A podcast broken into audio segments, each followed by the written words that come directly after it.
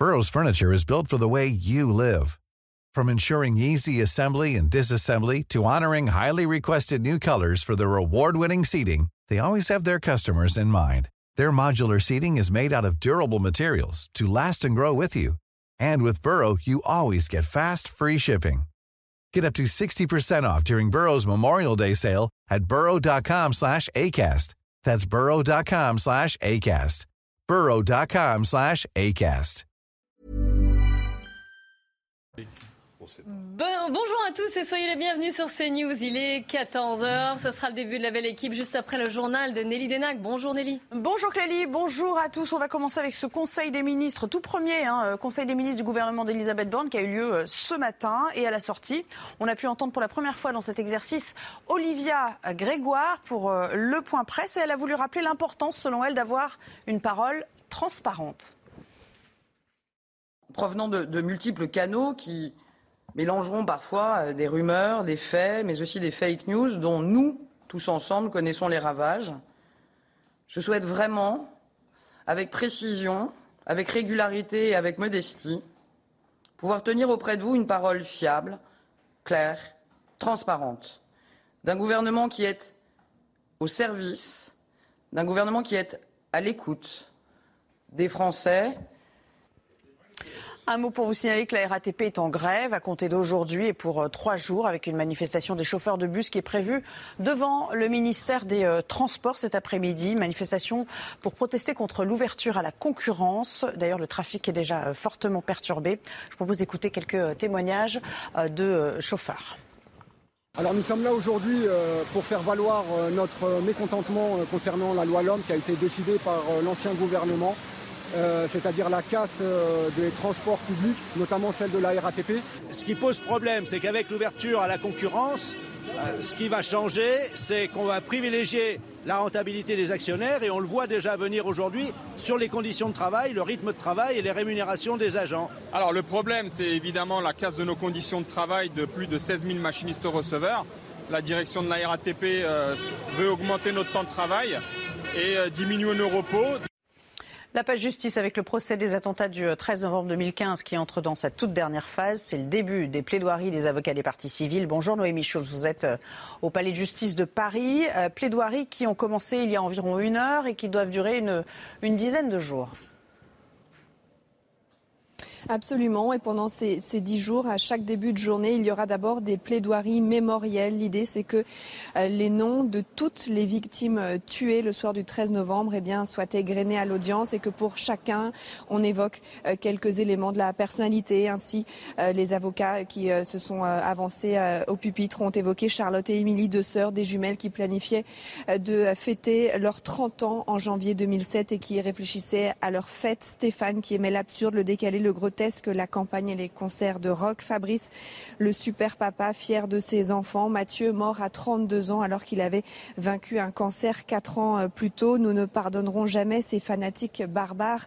Euh, Voilà ce que disent les, parents de, Mathieu à travers la voix de leur avocat. Ensuite, eh bien, euh, ce sont des sortes de plaidoiries collectives qui vont avoir lieu car ils sont plus de 300 avocats à représenter les 2400 parties civiles, des plaidoiries autour de thèmes comme le sens du euh, la question euh, du mal, les lieux des attaques aussi.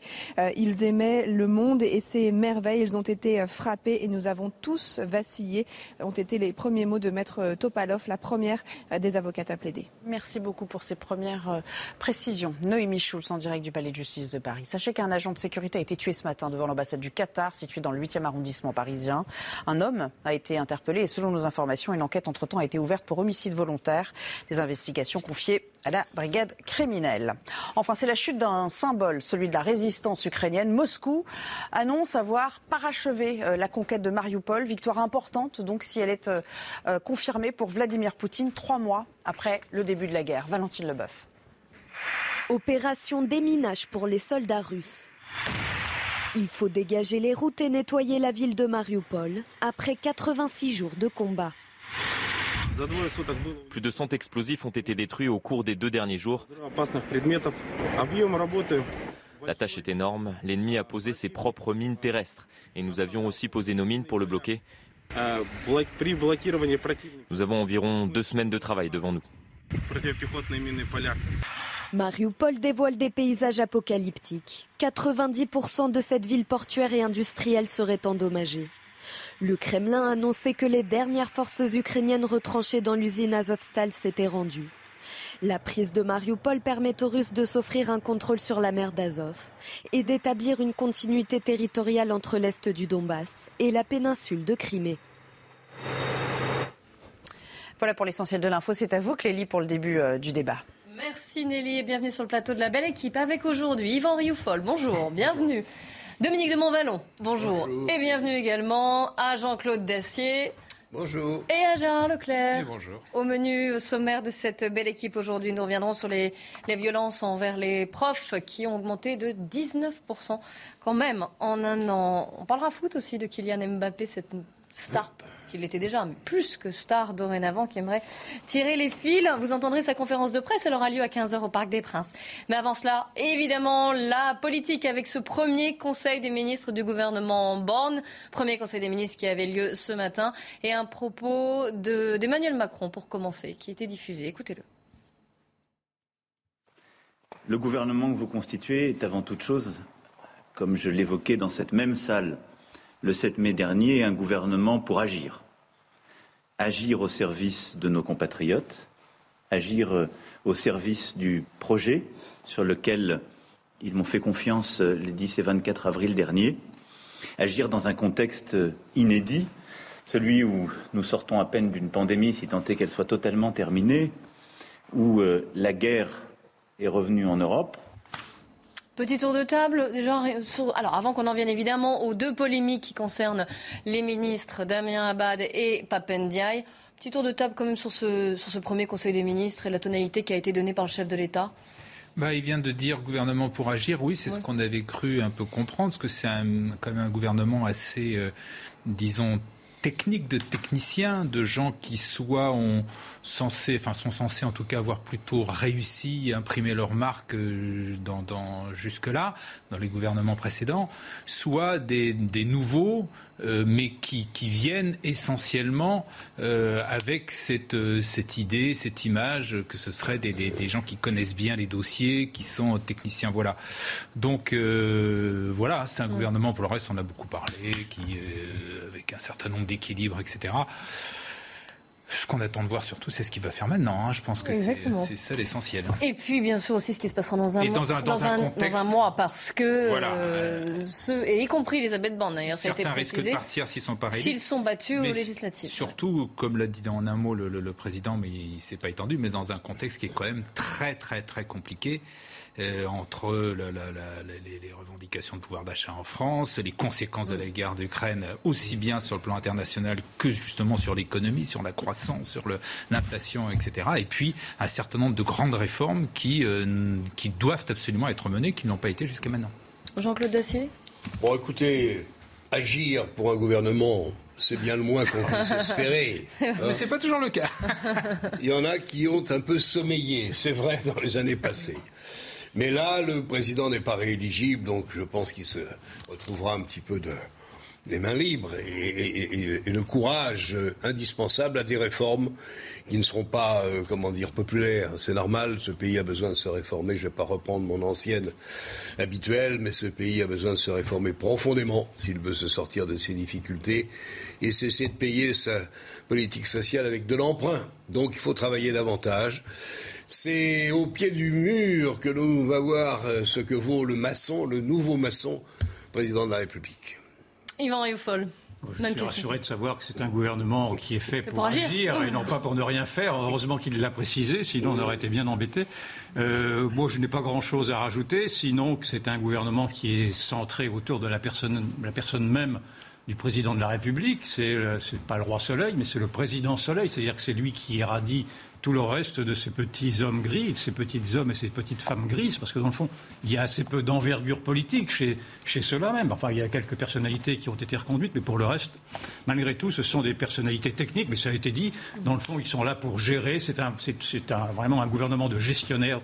A priori, on y fera peu de politique, et la politique sera simplement le domaine réservé, si elle l'est encore, euh, cette politique, s'il existe encore une politique, le domaine réservé du président de la République. Dominique de Montvalon, pour terminer le tour de table et avant d'en venir aux, dirais polémiques. Un gouvernement pour agir, la majorité des Français se sont dit euh, top là, ok, d'accord, sous réserve de voir sur quoi débouchent euh, ces, actions. Ce qui est frappant, c'est que en utilisant ce vocabulaire-là, et sans surprise, euh, Emmanuel Macron écarte tout problème d'étiquetage politique, etc., à l'ancienne. Bon, on verra. Qui vivra verra. On a tous beaucoup parlé de M. Ndiaye qui va donc. Oh, on va venir, oui. Occuper, j'imagine, qui va occuper le ministère de l'Éducation nationale. Euh, mais moi, je me suis beaucoup intéressé au maintien de, dans son rôle et dans son poste du garde des Sceaux. Je pense ça a été beaucoup commenté aussi. Je pense que ça, oui, je pense, oui, c'est bien le moins. Je pense que ça a un sens. Je pense que c'est assez courageux. Je pense qu'il s'agit d'expliquer aux magistrats qu'ils ont certes beaucoup de pouvoir mais que ce n'est qu'une autorité, justement pas un pouvoir, et que dans le passé, pas si éloigné que cela, la justice a beaucoup dérapé. Elle est lente, politisée, syndicalisée, elle mériterait une réforme profonde. Est-ce que c'est M. Dupont-Moretti qui était, c'était la guerre quand il est arrivé place Vendôme. Il a peut-être fait des erreurs, il a peut-être.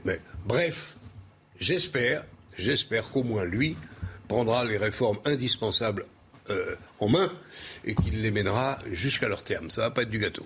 Alors, de quelques jours, à peine 3-4 jours euh, après la nomination, il y a déjà deux polémiques concernant les donc deux ministres. On va commencer par Damien Abad, si vous le voulez bien. Damien Abad, qui, était la, prise de guerre, si je peux employer cette expression, puisque c'est l'ancien patron des députés les Républicains à l'Assemblée nationale et dans la tourmente, Marie Aubazac du service police-justice de CNews. Bonjour Marie.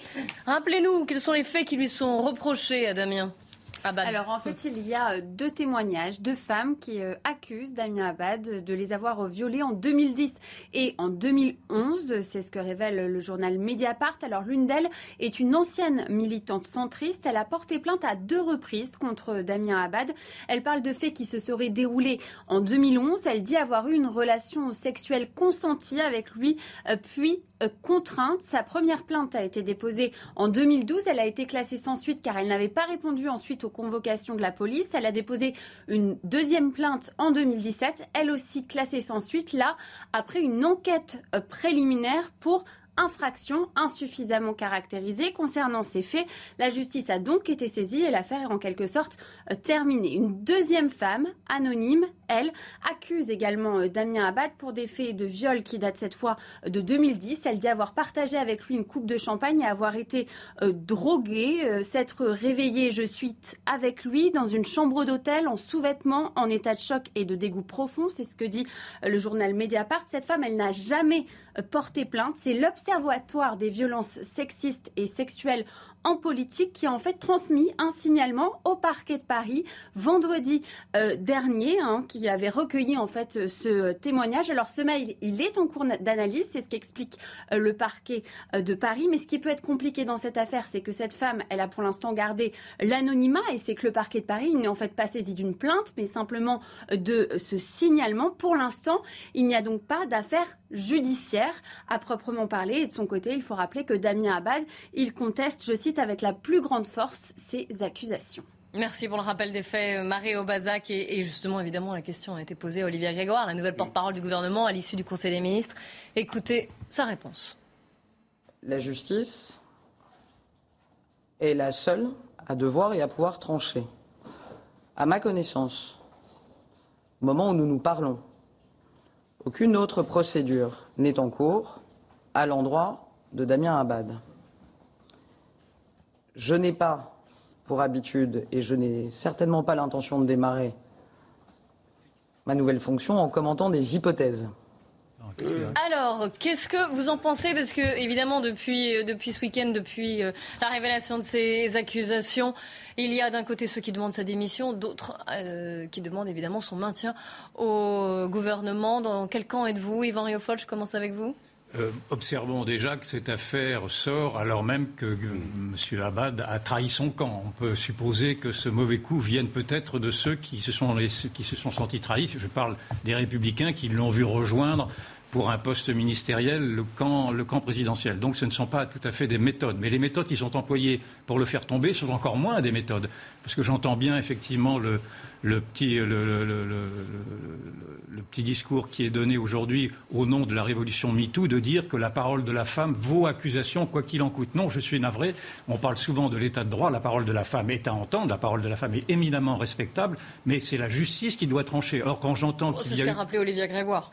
Bah, je suis donc d'accord avec Olivier Grégoire. Si c'était votre question, je suis d'accord avec elle. Mais je ne suis pas d'accord, en revanche, avec les méthodes qui sont employées et avec cette façon qu'il y a aujourd'hui de vouloir désigner sur la place publique euh, un homme. En général, ce sont des hommes, ce sont rarement des femmes, mais il peut y arriver que ce soit des femmes, euh, au prétexte d'accusations qui ne sont pas étayées, parfois avec des non-lieux, ou parfois avec euh, ce qui a été dit, des classements sans suite, parfois, parfois même sans plainte, parce que c'est quand même ahurissant de voir que l'une de, ces femmes-là n'a même pas porté plainte. Et donc, l'on met, on met l'honneur d'un homme même si je trouve que son comportement politique n'a pas été tout à fait glorieux. On met l'honneur d'un homme sur la place publique et on essaye maintenant de soulever les draps, de voir quelle était sa sexualité. je trouve cela épouvantable, encore une fois. Donc il a toute sa place au gouvernement? Je me Oui, il a sa place dans le gouvernement, bien. Mais, alors c'était induit de ce que je disais, bien sûr. et oui, il a sa place dans le gouvernement dans la mesure où on doit encore respecter sa présomption d'innocence. Encore une fois, je ne me plie pas à ce diktat qui voudrait que, au nom de cette révolution MeToo, la parole de la femme prônerait sur, sur une décision de justice. C'est tout à fait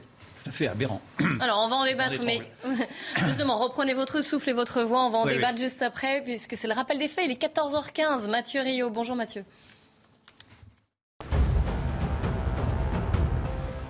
En Russie, des bureaux militaires de recrutement sont attaqués au cocktail Molotov. Plusieurs vidéos témoignent de ces tentatives d'incendie, parfois dans des zones reculées du pays. En théorie, seuls les soldats de métier et les volontaires russes participent à la guerre en Ukraine, mais dans ces centres, des réservistes sont convoqués et poussés à s'engager. Un agent de sécurité a été tué ce matin devant l'ambassade du Qatar dans le 8e arrondissement de Paris. Un homme âgé de 38 ans a été interpellé. L'ambassade qatari dénonce un crime odieux et injustifié. Une enquête a été ouverte pour homicide volontaire. Le footballeur Benjamin Mendy, de nouveau convoqué par la justice britannique aujourd'hui et demain pour une audience préparatoire à son procès. L'ancien international français, sacré champion du monde en 2018, est visé par sept chefs d'accusation de viol venant de quatre plaignants différentes. Benjamin Mendy va plaider non coupable. Et nous reprenons notre débat sur ce premier Conseil des ministres et déjà ces deux polémiques qui touchent les ministres. On commence euh, avec Damien Abad. Qu'est-ce que vous en pensez, vous, Dominique de Montvalon? Est-ce qu'il a sa place au gouvernement? Est-ce qu'il devrait démissionner, comme on l'entend hein? Certaines voix le disent. on va, vous allez écouter peut-être Olivier Faure qui, euh, qui estime que les signaux doivent être clairs et qu'il devrait partir. Écoutez-le. D'abord, cette affaire est sérieuse. Et ce qui se passe depuis euh, maintenant quelques années, avec notamment l'émergence du mouvement MeToo, c'est le fait que désormais, on prête une attention nouvelle à la parole des femmes. Voilà des millénaires que le viol, l'agression sexuelle est tolérée, acceptée, minimisée, relativisée.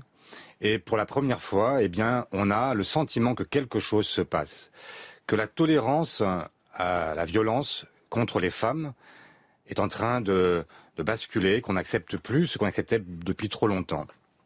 Et donc les signaux doivent être clairs, tous très clairs. Et il me semble que dans un gouvernement qui euh, prétend avoir fait de euh, la lutte contre les violences faites aux femmes la cause principale de son quinquennat, il faut aussi être clair.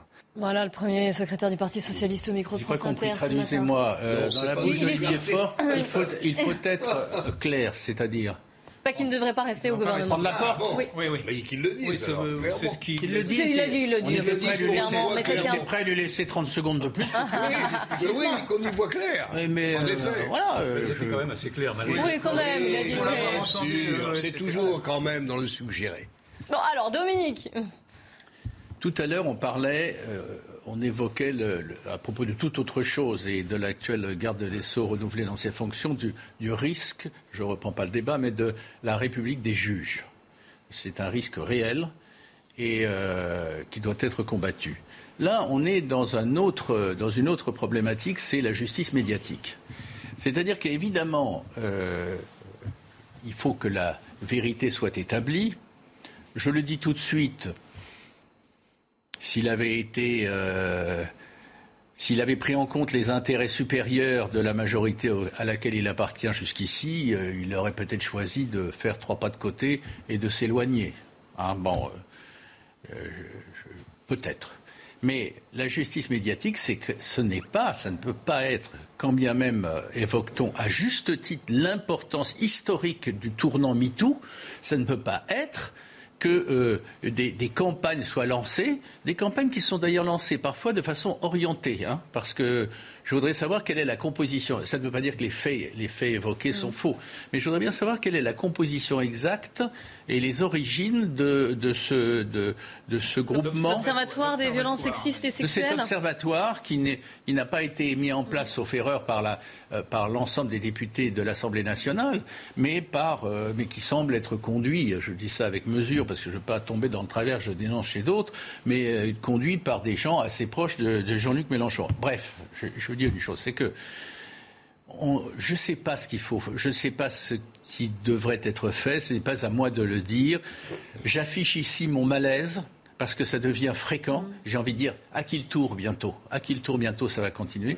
En même temps, c'est vrai que euh, euh, on revient de si loin avec la parole des femmes méprisées, ignorées, parfois même piétinées mais est-ce que ça justifie que ce soit aujourd'hui le, tribunal, j'y reviens, le tribunal médiatique? N'importe qui. Ça tourne en boucle, c'est sur les réseaux sociaux. Bon, je, répète, pardon. Malaise. malaise, et peut-être je mets ça avec d'énormes guillemets, puisque je ne sais pas ce qu'il en est sur le fond, hein, véritablement. C'est au juge de l'établir. Peut-être aurait-il dû, c'est douloureux, mais peut-être aurait-il dû se sacrifier et, quitter ses fonctions. Jean-Claude? Moi, Je ne pense pas qu'il ait à se sacrifier face au tribunal médiatique. Mais je reconnais, je reconnais que nous y participons tous. Donc je reconnais que la situation devient franchement intenable parce que euh, c'est nous qui décidons de la carrière et à la limite de la vie et du reste des individus qui sont concernés. Il y en a eu un certain nombre, comme tu l'as rappelé, notamment M. Darmanin, mais il y en a eu beaucoup d'autres. Donc on ne sait rien des faits. En fait, on n'en sait rien. Il y a une, plainte qui est classée sans suite. Bon, tout de même, il me semble que ça veut dire quelque chose, à moins que les magistrats soient contentés de mettre la plainte en, chiffon et les balancer à la poubelle, enfin à la corbeille. Euh, moi, je ne connais pas les faits. Je vois simplement, je connais M. Damien Abad, comme chacun ici. Euh, sa sexualité, il l'a reconnue dans un communiqué, je trouve, qui n'a pas dû être simple à rédiger, qui est d'une certaine franchise. Simple à lire. simple à lire et qui exprime les difficultés qui sont les siennes, que chacun peut voir. Euh, je suis doublement gêné des accusations qui sont portées contre lui, alors que la justice apparemment n'a considéré, n'a pas considéré qu'il y avait matière à. Donc non, je ne pense pas qu'il y ait motif sauf élément nouveau. Je partage ce que disait M. Faure en disant le gouvernement là-dessus, c'est pour la énième fois l'un des grands dossiers du, quinquennat, très bien. Mais de là, oui, bien sûr, bien sûr. Mais de là à, faire que toute parole émise comme tu l'as rappelé hein, très intelligemment, il vient du centre. Il vient du centre, monsieur Damien Abad. Il a fait une escale euh, au PR, chez les Républicains, il revient dans ce, dans ce grand parti central qui est en train de, s'installer euh, au centre du pays. Bon, on a connu pire comme trajectoire politique. Je trouve que le dossier est bien mince pour exiger que de toute façon la cause est entendue une militante centriste a dit qu'une fois elle avait couché avec lui consentante, la deuxième fois ça s'est moins bien passé semble-t-il. Je trouve qu'on va vite et un peu loin. Jean Leclerc? Oui, bah, beaucoup a été dit. Euh, c'est effectivement c'est un malaise autour de cette affaire. Euh, c'est vrai qu'il faut entendre la parole des femmes qui a été trop longtemps étouffée, bien sûr. C'est vrai qu'il y a eu des précédents dans le passé où euh, un certain nombre de, personnalités ont d'abord nié, puis on s'est rendu compte que euh, c'était plutôt les femmes qui avaient raison, même souvent les femmes qui avaient raison. cela dit, dans le cas précis, ça a été dit, ça a été redit il y a deux. Il ne faut pas employer le mot affaire, parce que affaire, ce serait déjà donc deux cas. La justice, pour l'instant, c'est ce qu'a rappelé Mario Bazac. La justice mais redisons-le, deux cas. Le premier, affaire classée sans suite deux fois. Le deuxième, deuxième cas, il n'y a même pas de plainte pour l'instant. Il n'y a ni plainte, donc, ni procédure. Donc à partir de là, euh, c'est quand même assez difficile de, se prononcer. Euh, alors ensuite, il y a des rumeurs, mais des rumeurs qui sortent maintenant. Maintenant, il y a des gens dans, dans les près de proches de DLR qui disent oui, c'est vrai qu'il il avait la drague lourde, etc. Bon, déjà, la drague lourde, c'est pas bien, mais c'est pas du viol. À ce titre-là, ça va faire du monde. Si on voilà. Deuxièmement. Il va falloir construire des prisons, Il va falloir construire des prisons. Deuxièmement, je suis étonné, si c'est le cas, je suis étonné pourquoi on le dit seulement maintenant si ces gens étaient ah témoins de tout ça, il fallait le dire avant. il fallait le dénoncer avant. Euh, voilà. Donc, euh, moi, j'ai entendu ce qu'a dit euh, Olivia Grégoire, là, qui a dit donc que la justice doit établir la vérité, mais elle a dit qu'on était aux côtés de celles qui, ce serait la tolérance zéro, qu'elle serait à côté de celles qui ont oui, parce le courage de parler. C'est un des dossiers, vous l'avez dit, c'est un des symboles forts pour aller très vite. Si jamais la justice ne fait que ouvrir une enquête ou quelque chose comme ça, à mon avis, la pression sera telle que oui, Abad ne restera pas. La mécanique est infernale. Et alors pour le gouvernement, c'est en euh, deux, trois jours après la nomination de ce gouvernement. Ça tombe évidemment C'est dommage parce que nommer aux handicapés quelqu'un qui, ô combien, sait de quoi il parle, pour le vivre chaque seconde de sa vie, ça serait dommage.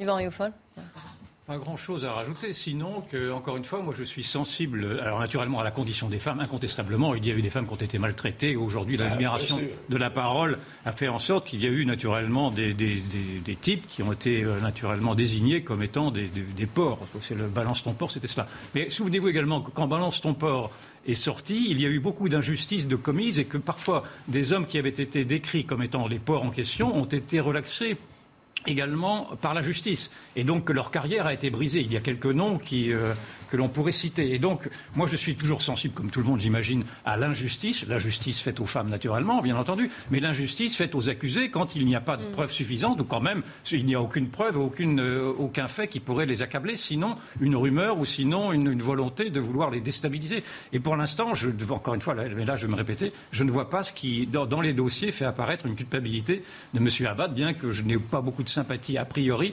pour le parcours politique de M. Abad. Et pour la trahison, comme vous dites. Pour la euh, trahison de, M. Abad. Euh, au-delà, de sa personne, que je ne connais pas, parce que, qui est sûrement sympathique. il ne s'agit pas de sexualité, mais je ne me souviens pas du nom euh, de cette personne de qualité qui devait être en 2017 nommée ministre des, armées ou ministre. C'est centriste. Ah oui, ça c'est. Non, c'est une. Rappelle, Pardon. Sylvie. Pardon, c'est un piège, mais.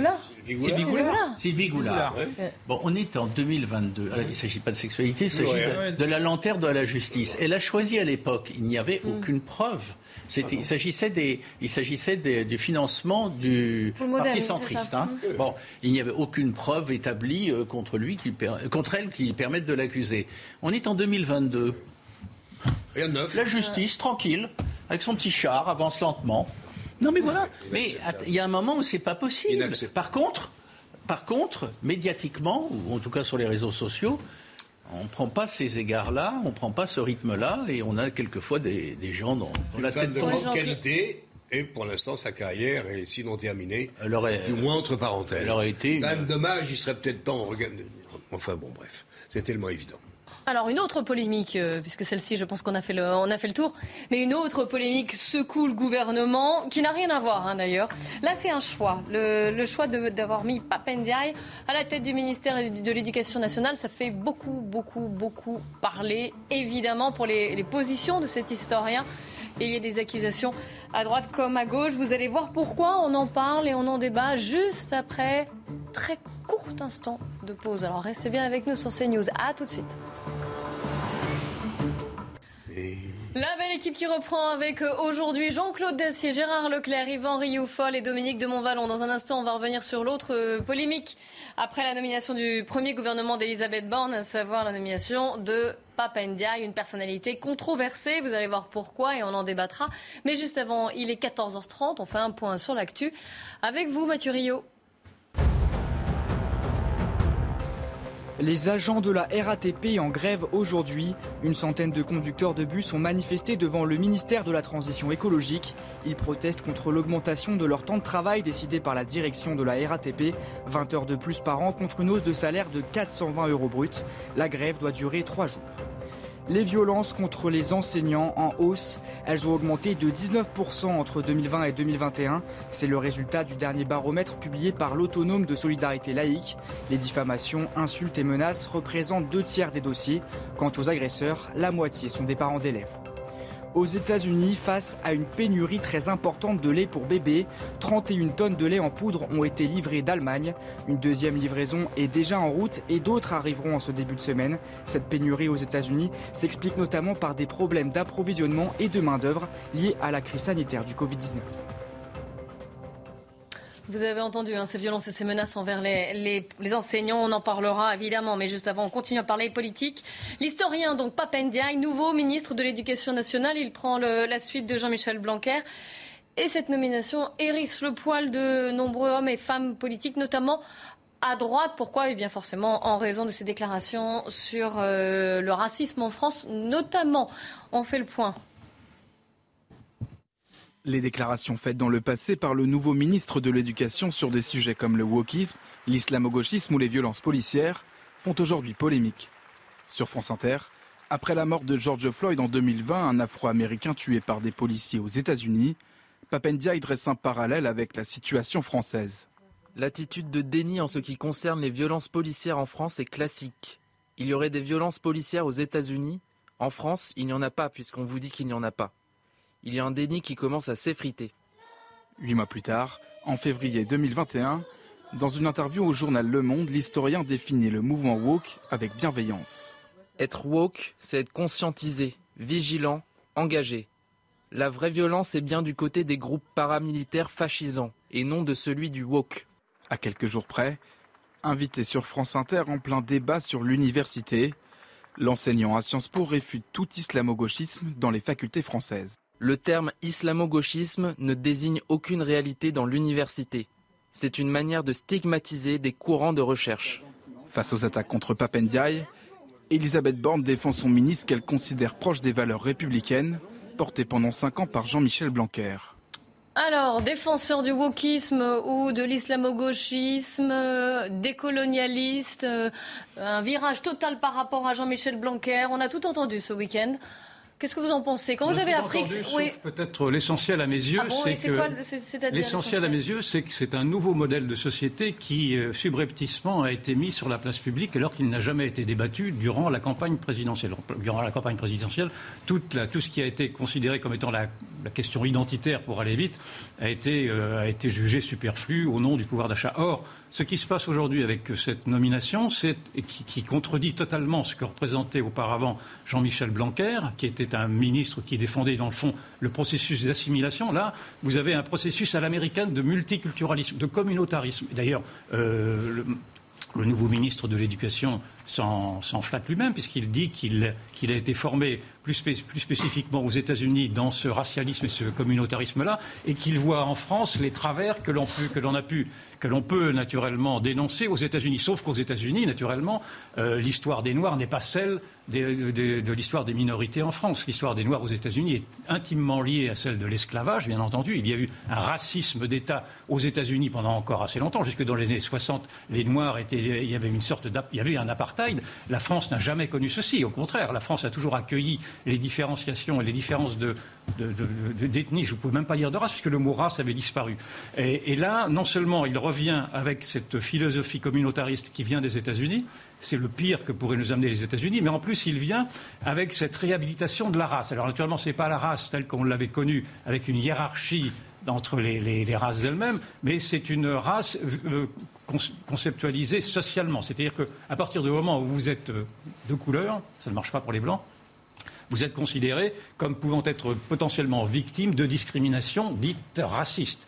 Et donc cela revient à dire, dans le fond, que tous ces antiracistes-là ne sont obsédés par la race et la boîte de Pandore a été ouverte et moi cela me paraît désastreux. Oui, j'en ai bien compris votre position, que vous n'approuviez pas cette, nomination, mais cela dit, autant juger sur les actes et attendre de voir ce qu'il, quelle va être sa ligne. Mais bien sûr, bien sûr mais le symbole, je vous parle simplement, bien, on jugera sur les actes, mais ce que je vous parle, c'est le symbole lui-même. Je pense qu'il y a là, quand même, malgré tout, un, tête à queue, mm. un tête à queue sur la conception même de notre société. D'autant plus surprenant que nous avions entendu tous le président de la République dire qu'il voulait lutter contre le séparatisme. Or, quand il avalise, à travers en tout cas son président, en travers son ministre de la Culture, un multiculturalisme, il avalise donc. Euh, éducation nationale. au ministre de l'Éducation nationale, pardon, il avalise donc un multiculturalisme. Et donc, dans les plis du multiculturalisme, il y a le séparatisme que, dit vouloir combattre euh, Emmanuel Macron. Donc, il y a une incohérence. Gérard Leclerc.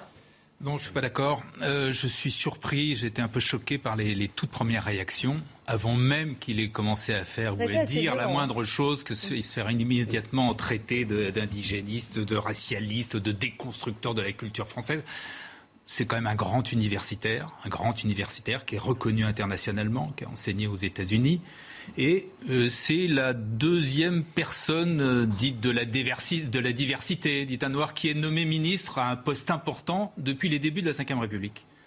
Voilà, je trouve que c'est plutôt une bonne nouvelle. Mm compte tenu de ce qu'est la société française, etc. C'est bien qu'il y ait, euh, bah, parlant clairement, un noir qui soit comme ça, qui obtient un poste aussi important et euh, qu'il l'obtient parce qu'en termes de, de, de compétences, de, il le mérite. Alors, à côté de ça, moi je comprends très bien qu'on pose des questions. Euh, c'est vrai qu'il a pris un certain nombre de positions, mais qui ne sont pas d'ailleurs forcément scandaleuses. Dire qu'il y a de la discrimination, euh, voire du racisme en France, mais oui, il y en a. Bien sûr, toutes les enquêtes le prouvent, c'est documenté, on le sait. Euh, dire qu'il peut y avoir des violences policières, bien sûr qu'il y a des violences policières. Là où ça va plus, c'est quand on dit c'est systémique, eh c'est organisé, c'est voulu, etc. Mais que l'on relève, surtout lui qui a travaillé sur ces questions-là, qu'il y ait des discriminations en France, bien évidemment. Alors à partir de là, je comprends aussi qu'il a pris position sur un certain nombre de polémiques. Bon, il faut voir. Lui conteste le, terme d'islamo-gauchiste, la notion du le concept d'islamo-gauchiste. Bon, je sais pas. Euh, c'est vrai que c'est, je me méfie toujours euh, que quand, quand, quand la, la, la, gauche accuse la droite de fascisme et que la, la droite accuse la gauche d'islamo-gauchisme. Je trouve que c'est un petit peu, ça va un peu, ça va un peu vite. Voilà. Euh, c'est des débats qui méritent d'être, d'être menés, etc. Moi, ce que j'attends surtout, c'est de voir effectivement ce qu'il va faire. Sa première déclaration lors de la passation de pouvoir, très sincèrement, il n'y avait rien à dire. Il a parlé de la méritocratie, il a parlé de l'excellence. Maintenant, on va voir. Et ce que moi, je dis, ce que j'attends surtout, c'est qu'il fasse les réformes qu'il faut, qu'il qu'il est nécessaire de faire, qui euh, n'ont pas toutes été faites, et qu'il travaille effectivement pour l'excellence, pour l'égalité, pour, euh, euh, pour toutes ces choses-là, pour, pour ce qui est effectivement la méritocratie républicaine. Éric Zemmour était l'invité de la matinale et de l'heure des pros ce matin sur CNews? Écoutez ce qu'il en a dit. Il n'est pas d'accord avec vous, Gérard Leclerc. Ce qui est intéressant dans cette histoire, c'est que Emmanuel Macron, en vérité, court après Jean-Luc Mélenchon. Et Jean-Luc Mélenchon a, je l'ai déjà dit, Jean-Luc Mélenchon a fait quelque chose de, tout à fait important dans cette présidentielle. Il a accouché d'un peuple islamo-gauchiste. Et Emmanuel Macron court après Jean-Luc Mélenchon. Donc, si vous voulez, nous avons un tropisme comme ça, le paysage politique qui a basculé vers l'islamo-gauchisme. Euh, et, je pense que je suis le seul pôle de résistance à ce mouvement islamo-gauchiste. Évidemment, euh, je vous rappelle qu'Éric Zemmour est candidat aux législatives. Jean-Claude Dacier, vous ce qu'il dit, est intéressant. Vous pensez qu'Emmanuel Macron court après Jean-Luc bah, Mélenchon C'est un symbole très fort donné à la, gauche Peut-être que le procès est un peu facile, mais enfin, notamment pendant la campagne présidentielle, pardon, la campagne législative, après les présidentielles, il a eu, c'est vrai, quelques, quelques signaux en direction de, Mélenchon. Après avoir euh, cassé euh, la droite, après avoir euh, cassé, voire détruit la gauche, s'il pouvait cantonner Mélenchon dans un certain nombre d'excès qui garantiraient à ce grand parti du centre qu'il est en train d'installer une longévité au pouvoir remarquable, pourquoi pas Et puis c'est le jeu de la politique. Mais ce qui m'intéresse quand même, c'est... Euh, enfin, ce qui m'intéresse, c'est moins, je suis d'accord avec toi, on va faire le procès. On, retombe dans le même travers que tout à l'heure, même si les circonstances ne sont pas les mêmes. C'est vrai. Circonstances, enfin, il a écrit des choses, lui, qui sont, c'est vrai, un peu inquiétantes et qui sont de nature à inquiéter. Mais ce qui m'intéresse, c'est pourquoi se retrouve-t-il là? Et pourquoi Blanquer, qui a l'unanimité, sauf celle des syndicats de l'éducation nationale. Ah mais c'est pas rien. Il est les, ah, les enseignants contre On y est, on y est. Bah oui, c'est vrai. Ben oui, quand on veut faire des choses à l'éducation nationale, ça, vrai. il vaut mieux avoir les syndicats avec vous, qui co-gèrent en réalité depuis 50 ans, qu'ils co-gèrent l'éducation nationale avec les résultats somptueux que l'on connaît. Je ne vais pas insister dans les classements et autres. On sait bien, on sait, on sait où en est l'éducation nationale. Pourquoi nommer euh, à ce poste, à ce job, à la part de Blanquer, républicain militant, qui s'est, avec semble-t-il l'assentiment du président de la République, battu pour euh, essayer d'imposer une école républicaine indiscutable et qui connaît les incivilités et parfois des actes ô combien plus graves, avec la mort de M. Paty, il y avait un, il y avait un, on a face à nous, au cœur de l'éducation nationale, un mal profond qui méritait peut-être une nomination plus avisée que celle d'un homme. Je ne dis pas qu'il ne cautionne pas ce qui se passe dans le monde, aux États-Unis, dans les universités et en France. Mais enfin, ce qu'il écrit dit que pour le moins, il montre une certaine complaisance à l'égard du wokisme, éveillé sur le décolonialisme, évoquer le racisme systémique, qui est du racisme en France, tu l'as dit, ça me paraît évident, euh, il y en a partout dans le monde entier. Racisme systémique, ça veut dire organisé, les violences policières. Le président a eu une faiblesse du même genre sur les violences policières. Tout ça fait que Blanquer est puni, alors que, me semble-t-il, c'était un des meilleurs ministres pendant cinq ans, qu'il a fait un boulot, me semble-t-il, formidable, mais opposé aux syndicats, évidemment, pour tous ceux qui veulent vraiment réformer cette grande institution. On nomme un homme, on va écouter et attendre ce qu'il a à dire et ce qu'il va faire. J'ai peur que l'on retrouve la grande tradition de la cogestion entre le ministre, qui est jeune en plus là, et puis les syndicats tout-puissants. Dominique Montvalon. Bon, j'espère euh, qu'on ne la retrouvera pas, cette tradition. Euh, je vais vous dire, quand j'ai appris cette nomination, j'ai été surpris. D'abord parce que je ne connaissais pas celui qui est aujourd'hui ministre de l'Éducation nationale, et ensuite parce que dans un charivari euh, venu un peu de partout sans que le, le, contexte soit toujours précisé, on a vu toute une série de déclarations qu'il avait faites avant qu'il soit ministre, alors qu'il était chercheur, historien, parfois aux États-Unis, et certaines de ces déclarations, quand on les lit comme ça à froid, hors contexte, euh, au minimum et, légitimement, posent des questions. Posent des questions. Eh bien, avec un peu de recul, mais je peux me tromper complètement, ça va sans dire, mais surtout je peux être naïf, alors j'espère ne pas l'être. Peut-être qu'on est au début d'un grand débat qui va être passionnant. Parce qu'évidemment, il y a deux hypothèses. Alors, il y en a peut-être trois, mais en tout cas, moi j'en vois deux. Premièrement, euh, avec habileté, parce que l'homme l'homme sait parler, il a de la culture, et c'est du haut de gamme. Il, s'enferme et il décline au fond les déclarations qu'il a faites dans un autre contexte, et c'est toujours un peu la même chose. à ce moment-là, les crispations vont s'aiguiser et dépasseront euh, ce qu'elles sont euh, actuellement dans un premier temps chez certains. Mais il y a une deuxième hypothèse, c'est qu'il sache au fond rectifier pour partie ce qu'avait de polémique ces déclarations, et surtout, beaucoup plus important, car il est ministre de l'Éducation nationale, attendez, je lui prête beaucoup de choses, hein, je ne sais pas du tout s'il va faire ça, faire vivre un débat qui ne peut pas être un débat entre Jean-Michel et Blanquer, entre Blanquer et Jean-Michel. Je salue moi aussi comme citoyen euh, la performance de Blanquer, ministre de l'Éducation nationale, mais au bout d'un moment, je me demandais avec qui il parlait, sinon avec lui-même face à son miroir. Il y a un moment, il faut que ça s'ouvre. S'il y a des choses qui se passent aux États-Unis, s'il y a des choses plus graves qui se passent à, Grenoble, euh, à Sciences Po, dans les universités françaises et ailleurs en Europe, etc., ce n'est pas par l'autoritarisme, parce, que, c'est perdu d'avance. le ministre aura tous les syndicats contre lui, et c'est pas comme ça. Mais j'attends, j'espère encore une fois sans être naïf, j'attends de ce ministre qu'il donne de la densité, de la chair et de la nuance aux propos qu'il tenait lorsqu'il n'était que qu'un universitaire, et j'attends surtout qu'il sache gérer demain un débat ouvert qui permette d'avancer en respectant la laïcité à la française et ce qui fait la méritocratie républicaine. Non, justement, c'est bien là le problème. J'entends bien. Encore une fois, la France, bien. La France, ce n'est pas les États-Unis. Or, c'est le modèle. La laïcité à la française. On sait qu'elle est J'entends bien.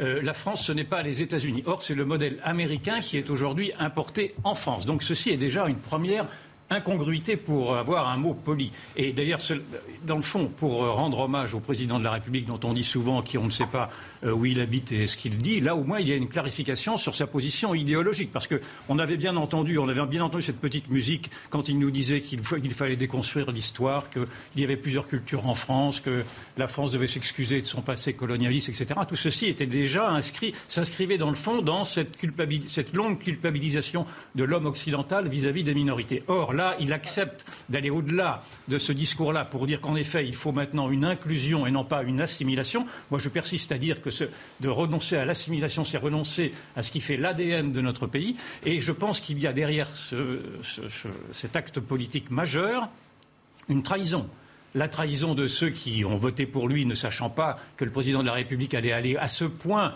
dans la renonciation de ce qui faisait le, processus d'adhésion à la nation française dans son indifférenciation, et également une, trahison de tous ces immigrés qui, qui ont fait l'effort de s'assimiler précisément et qui voient qu'ils ne sont pas reconnus dans leurs efforts au profit de ceux qui, en effet, refusent cette assimilation au profit d'un communautarisme. Alors, je pense qu'il y a beaucoup de, réponses ou de, de, votre part, en tout cas, Gérard Leclerc. Je vous donne la parole juste après. Le rappel des faits, il est 14h40.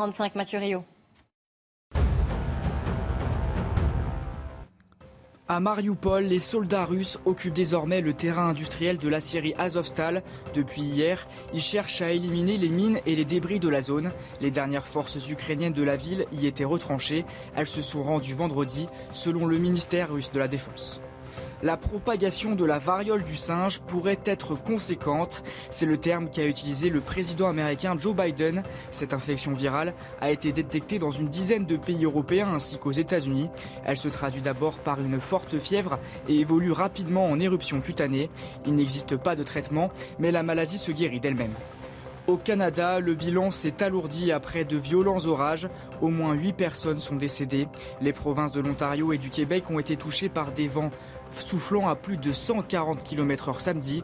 Hier soir, 300 000 foyers étaient encore privés d'électricité. McDo, c'est pas cher. Gérard Leclerc, vous vouliez répondre aux, propos d'Ivan Riofol oui, sur, sur euh, hein, le nouveau ministre de l'Éducation. Sur la culpabilisation euh, soulignée par, euh, par Yvan Riofol.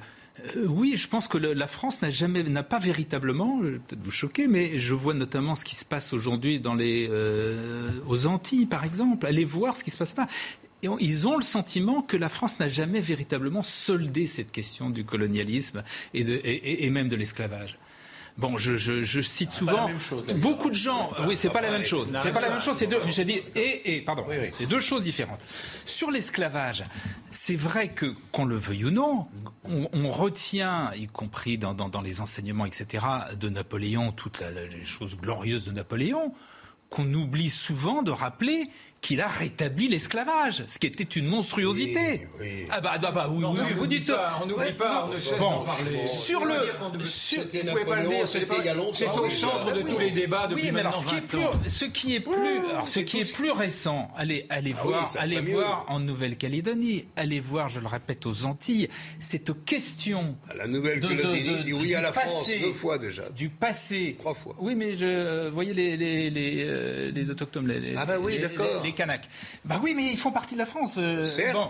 Et donc, il y a ce même, France, que, vous le, euh, que vous le vouliez ou non, il y a ce même malaise euh, aux Antilles. Il existe. On attend encore un geste, quelque chose et je crois que, euh, que ça fait partie des questions qu'il faut résoudre, de même que les discriminations. Alors, c'est bien évidemment qu'il en a beaucoup, il en a beaucoup parlé, puisqu'il est spécialiste de ces questions sur, au point de vue historique des discriminations. Donc voilà. Donc il y a, il y a encore, on peut pas dire qu'aujourd'hui, dans la France, dans la société française aujourd'hui, le problème des discriminations n'existe pas. Bien sûr qu'il existe, bien sûr qu'il faut le régler. Simplement, et là où je, je rejoins, euh, je vous rejoins sur un autre point, c'est que dans le grand débat entre l'universalisme et le différentialisme, bien évidemment que l'accent doit être mis sur l'universalisme et que les grandes réformes que l'on attend, notamment encore sur le, les fondamentaux, les, les, savoirs fondamentaux, etc., tout ça doit être continué, mené à, son terme, ce qui est, on a commencé. Euh, les 12 élèves par classe, c'était une très bonne initiative, mais ça suffit pas. Bien eh ben, si c'est l'homme de cette politique, et eh ben voilà. Mais euh, il y a l'un et l'autre. avant qu'on passe à un autre dossier. D'abord, sur l'universalisme, semble a priori pris en, mauvaise partie à, travers les discours passés de ce, de ce président de, oui, ce, écoutez ce qu'il a dit le jour de, sa, de, la, de, la passation des pouvoirs.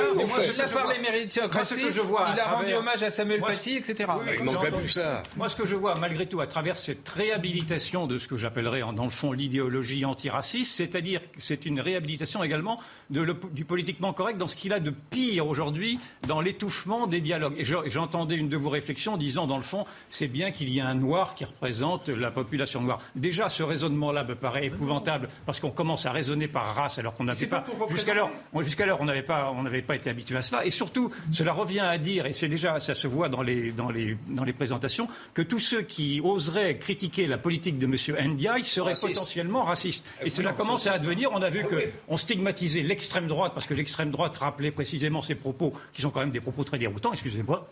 Mais moi, je trouve cela insupportable. Et je ne voudrais pas qu'on retombe à nouveau dans ce politiquement correct qui, qui empêche maintenant de parler et qui empêche de débattre de, questions profondément essentielles comme celle de savoir si nous devons poursuivre notre assimilation ou si devons, nous devons euh, renoncer et en effet aller vers le modèle multiculturel euh, anglo-saxon, américain que je ne souhaite pas. Dominique de Montvalon bah, Les choses étant ce qu'elles sont, on attend que le nouveau ministre de l'Éducation nationale s'exprime lorsqu'il euh, jugera que le temps est venu, de façon complète, argumentée, en, en étant ministre de l'Éducation nationale de la République française, et non pas, ce qui n'est pas péjoratif, mais qui est tout autre chose, euh, en étant obligé de se référer à des, à des, à des propos qui ne sont pas d'ailleurs euh, sans signification, j'entends bien, mais qui étaient des propos d'universitaires aux États-Unis ou en France.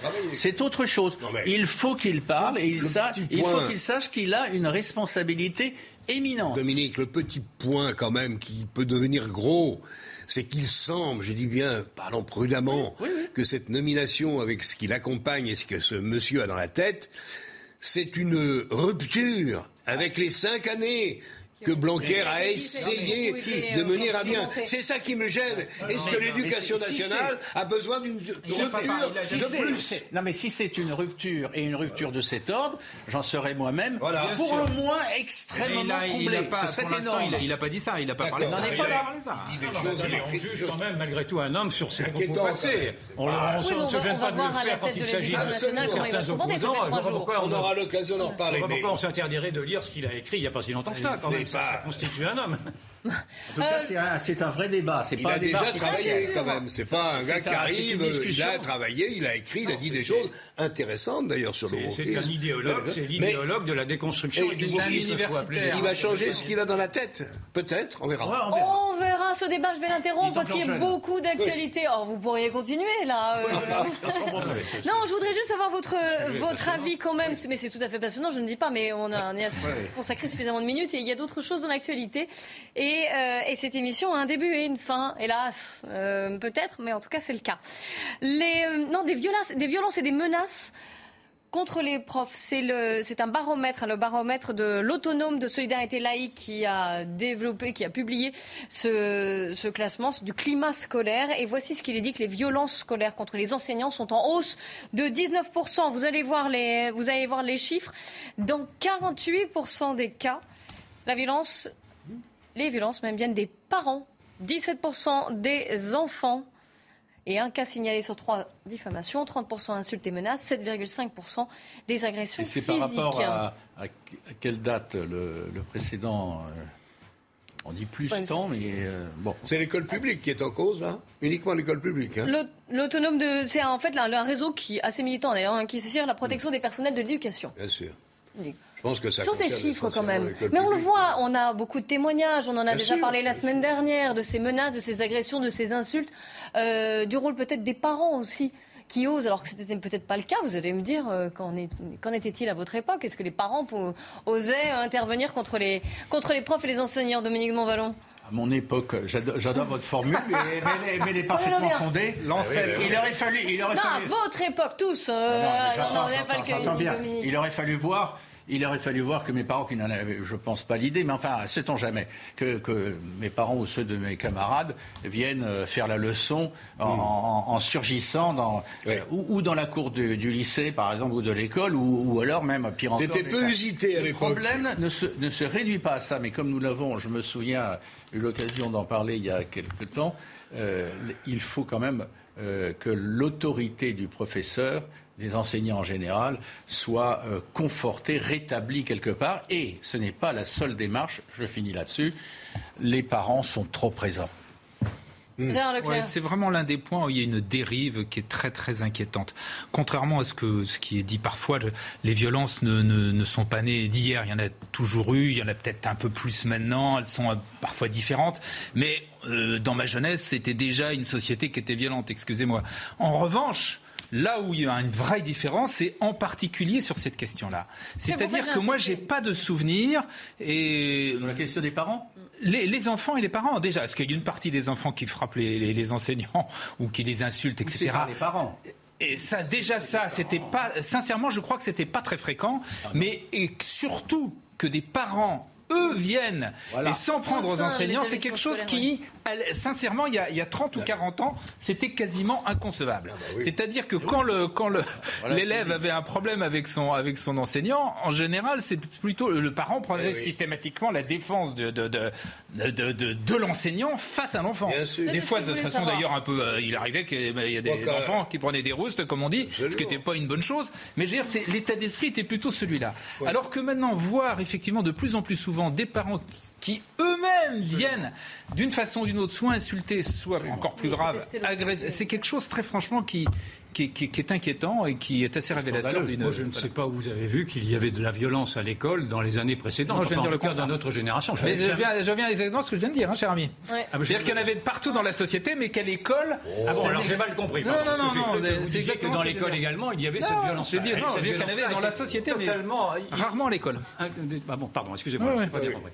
Mais euh, donc c'est tout à fait aberrant. Et ce qui est en effet aberrant, c'est que ce soit maintenant les parents, c'est pas tant les élèves, mais les parents eux-mêmes qui euh, se prêtent à ce refus de, ce que représente l'école. Et que représente l'école pour eux, dans le fond, c'est effectivement euh, l'endroit d'une transmission d'une culture que potentiellement il refuse. Et c'est peut-être là, alors on n'a pas suffisamment d'éléments, mais moi je me souviens d'un livre de Malika Sorel qui disait que l'école était vue comme une violence par certains des, enfants de l'immigration qui voyaient par, certains des parents des enfants d'immigration qui voyaient à travers l'école républicaine que l'école voulait leur inculquer une culture qui n'appartenait pas à leurs parents. Et donc je ne sais pas s'il y a un lien entre la violence de ses parents et cette, ce sentiment de dépossession de leur culture, mais ça peut être une explication. Alors, on peut en débattre encore euh, quelques temps, mais dans un instant, eh bien, la conférence de presse de Kylian Mbappé, la star du PSG, qui va s'exprimer, tout à fait autre chose, euh, qui va s'exprimer euh, donc sur, sur ce qui s'est passé ce week-end, à savoir qu'il a annoncé son maintien au PSG, mais il va éclaircir sa, sa position. Restez bien avec nous sur CNews, à tout de suite. Il est 15h sur CNews. Bienvenue si vous nous rejoignez. Dans un instant, nous serons en direct du Parc des Princes puisque Kylian Mbappé doit tenir une conférence de presse pour euh, donner des, pour éclaircir sa position et son maintien au PSG. Mais juste avant, on fait un point sur l'actu avec vous, Nelly Denac. Bonjour Clélie, bonjour à tous. Ce matin avait lieu le tout premier Conseil des ministres du gouvernement d'Elisabeth Borne au Palais de l'Élysée. Et Olivia Grégoire, lors de son point presse au sortir de ce Conseil, est revenue sur ce qu'on doit bien appeler maintenant l'affaire Damien Abad. Écoutez la justice est la seule à devoir et à pouvoir trancher. À ma connaissance, au moment où nous nous parlons, aucune autre procédure n'est en cours à l'endroit de Damien Abad. Je n'ai pas pour habitude, et je n'ai certainement pas l'intention de démarrer ma nouvelle fonction en commentant des hypothèses. Le procès des attentats du 13 novembre 2015 entre aujourd'hui dans sa dernière phase. C'est le début des plaidoiries des avocats des parties civiles. 330 avocats qui vont donc se répartir les euh, grands thèmes que les victimes souhaitent voir abordés. Une vingtaine d'avocats d'ailleurs ont prévu de s'exprimer euh, aujourd'hui.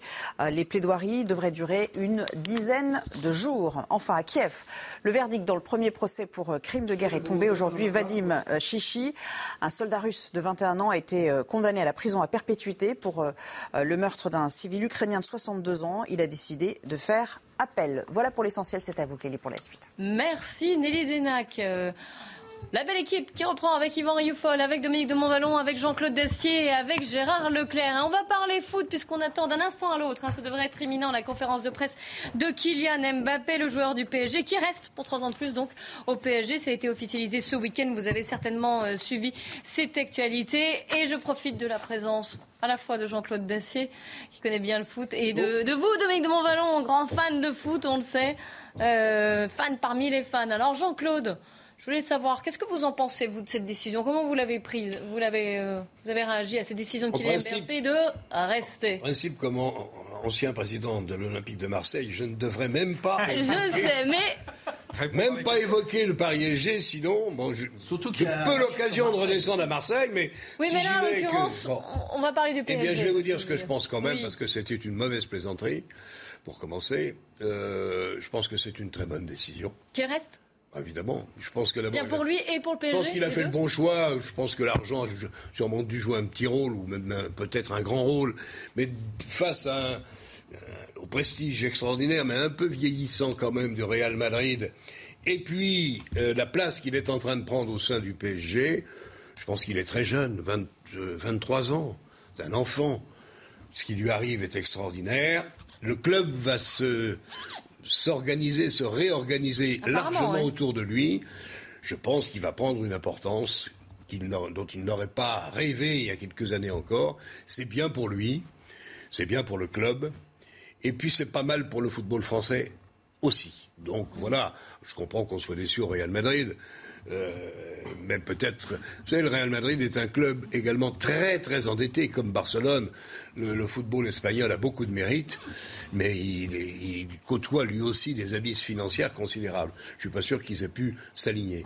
Mais en même temps, s'il a obtenu le camarade hein. Mbappé, que le vrai, à mon avis, à mon avis, euh, responsable euh, de, des, mécomptes récents du PSG, qui n'arrive quand même pas avec l'équipe de stars qu'il a à faire mieux d'année en année. Je pense que c'est pour une part de la faute de Leonardo. Je suis pas dans le qui club. Qui a été euh, évincé ce week-end. Qui été évincé. Bon, il a, il a battu l'équipe de stars et qui a coûté des millions, des millions et des millions, mais les résultats n'ont pas été à la hauteur. Je pense qu'il est naturel et normal qu'il soit écarté.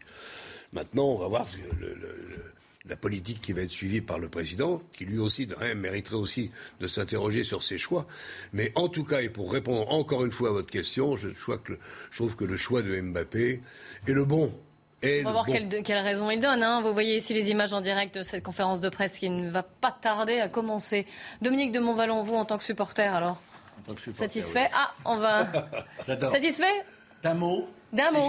D'un mot, c'est génial. Ah ben justement, on va écouter, vous voyez, Nasser El Khelaifi et euh, Kylian Mbappé qui s'avancent pour cette conférence de presse que nous suivons en direct sur CNews.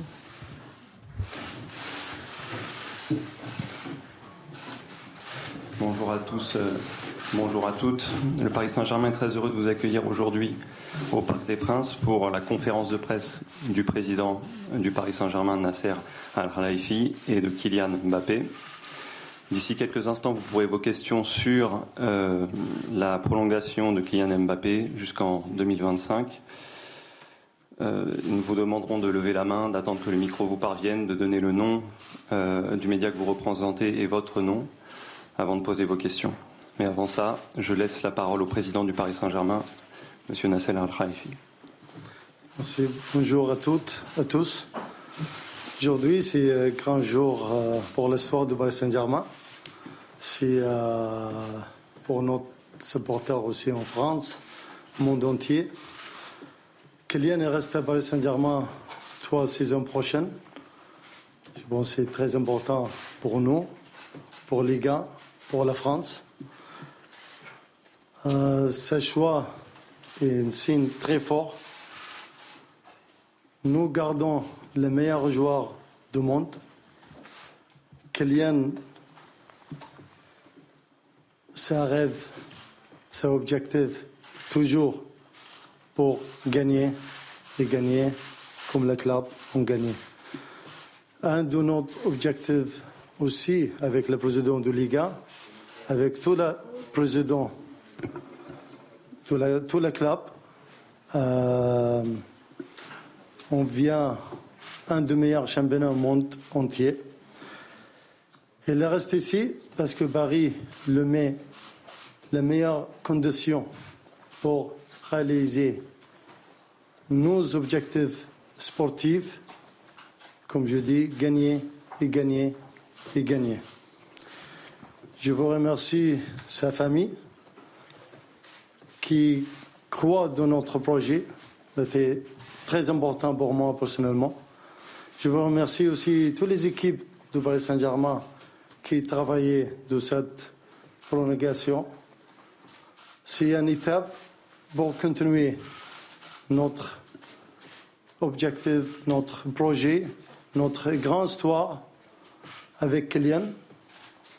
Euh, tout le monde le sait, le premier jour on est venu ici pour gagner, pour mettre aussi le grand, créer l'histoire, la grande histoire de Paris Saint-Germain. Merci. On va passer à la phase de questions-réponses. Allez-y.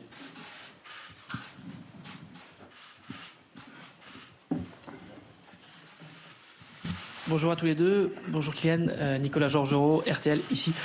Euh, je voulais savoir ton, ressenti personnel, si ces dernières semaines, derniers mois, ça a été éprouvant par moments.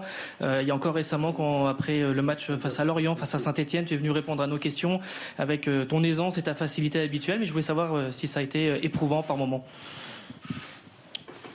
bonjour à tous. Non, c'est vrai que c'est l'avantage, c'est qu'il y avait une saison. Donc il y avait des, objectifs euh, auxquels on devait répondre, auxquels on était amené à, répondre aussi. On a réussi à gagner le titre. Mais, hum, mais bien sûr que bien sûr que ça pèse parce que c'était une décision difficile. Mais euh, j'ai toujours voulu me réfugier dans mon football parce que c'est là où je suis bon, c'est ce que je sais faire. Et après, je savais qu'on allait être amené à parler de ça. Je voulais prendre le temps aussi de, de faire le meilleur choix possible, mon choix. Et euh, j'avais pas de problème particulier avec la pression parce que je l'ai depuis que j'ai 14 ans, donc il n'y a, y a pas de problème avec ça.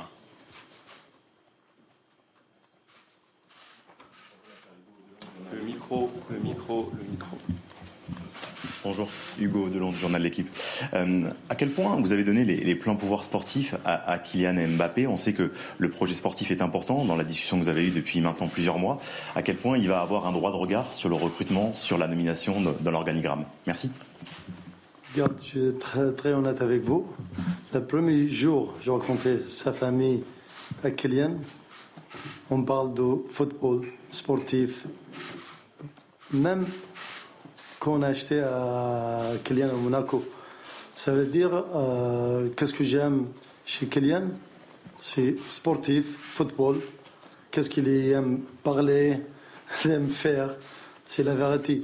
C'est vous dire comme voulez-vous, mais c'est la, vérité, c'est sportif.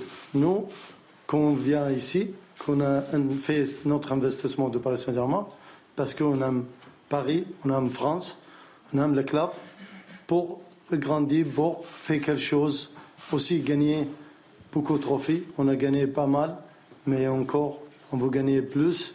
On veut gagner plus euh, championnat aussi, euh, la Ligue Champion bien sûr.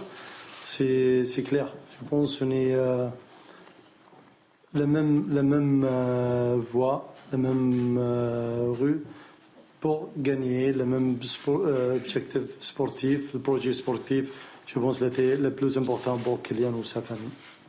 Et si je peux intervenir, même si la question n'est pas pour moi, euh, je reste quand même un joueur de foot. Euh, peu importe, euh, je suis ancré dans un collectif, peu importe, même si bien sûr il y, il y a des statuts dans une équipe. Mais je reste quand même un joueur de foot et j'irai pas au-delà de cette fonction. bien sûr, si on est amené à parler football, j'aime le football. tout le monde connaît ma passion. J'aime discuter foot, parler foot mais euh, j'irai jamais au-delà de, ma fonction de, joueur de foot. Bonjour Kylian, Loïc Tanzier, MC Sport. Euh, juste expliquer pourquoi le Paris Saint-Germain, il y a un an, vous vouliez partir euh, pour rejoindre le, Real Madrid. Qu'est-ce qui s'est passé en un an pour que finalement vous décidiez de, prolonger au PSG oui, bien sûr, bah, tout le monde sait que l'année dernière, je voulais partir et, j'avais l'intime conviction que c'était la, meilleure décision possible à ce moment-là. maintenant, il y a, les années, elles se suivent, mais elles ne se ressemblent pas. Aujourd'hui, il y avait un contexte qui était différent, un contexte sportif, un contexte aussi, un contexte privé, un contexte aussi que j'étais libre et que, en tant que Français, et, d'où mon, importance que je sais dans, dans le pays. C'est un pays dans lequel je vais vivre, dans lequel je vais vieillir. Je vais revenir ici après ma carrière.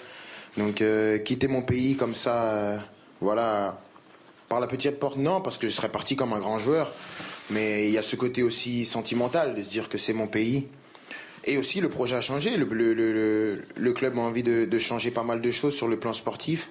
Et donc, ça m'a donné vraiment cette envie de continuer parce que je pense que mon histoire, elle n'est pas finie ici, que ce soit sur le plan collectif et même sur le plan individuel. Je pense que mon histoire ici, elle n'est pas terminée. Et, je pense que j'ai des beaux chapitres encore à écrire ici.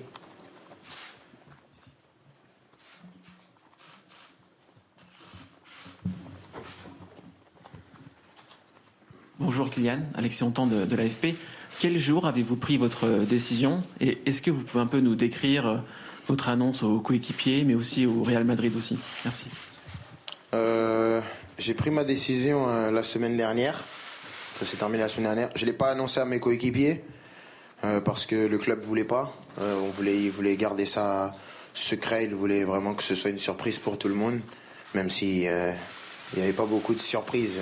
Vous étiez pas mal renseigné à ce que je voyais. Mais, mais après, j'ai pris la décision avant, avant de l'annoncer au, Paris Saint-Germain d'appeler, euh, d'appeler le, président Florentino Pérez. Parce que voilà, j'ai, beaucoup de respect pour, euh, pour lui et, son club parce qu'ils ont, ils ont, ils ont tout bien fait pour moi. Ils ont, ils ont essayé de, de me rendre le plus heureux possible, de faciliter mon arrivée et pour ça, je, je les remercie. Et je pense qu'en tant, en tant qu'homme respectueux, je pense que c'est dans mon devoir de, lui parler personnellement. Et voilà, comme nos, liens étaient, très proches, donc je pense que c'était la meilleure chose à faire. Et après, on, a réussi à, terminer les, contours du contrat. Et ensuite, on l'a, on l'a annoncé au Parc des Princes. Et les joueurs l'ont appris à la, à la télévision dans le vestiaire.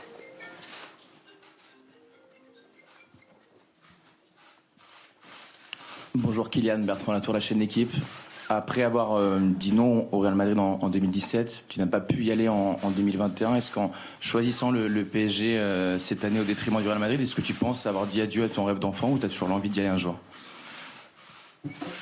Non, vous savez, dans le, football, euh, il y a une vérité, c'est que j'ai appris à vraiment regarder vraiment juste devant moi, pas regarder trop loin, parce que voilà, il y a un an en arrière, je pensais même pas être ici devant vous.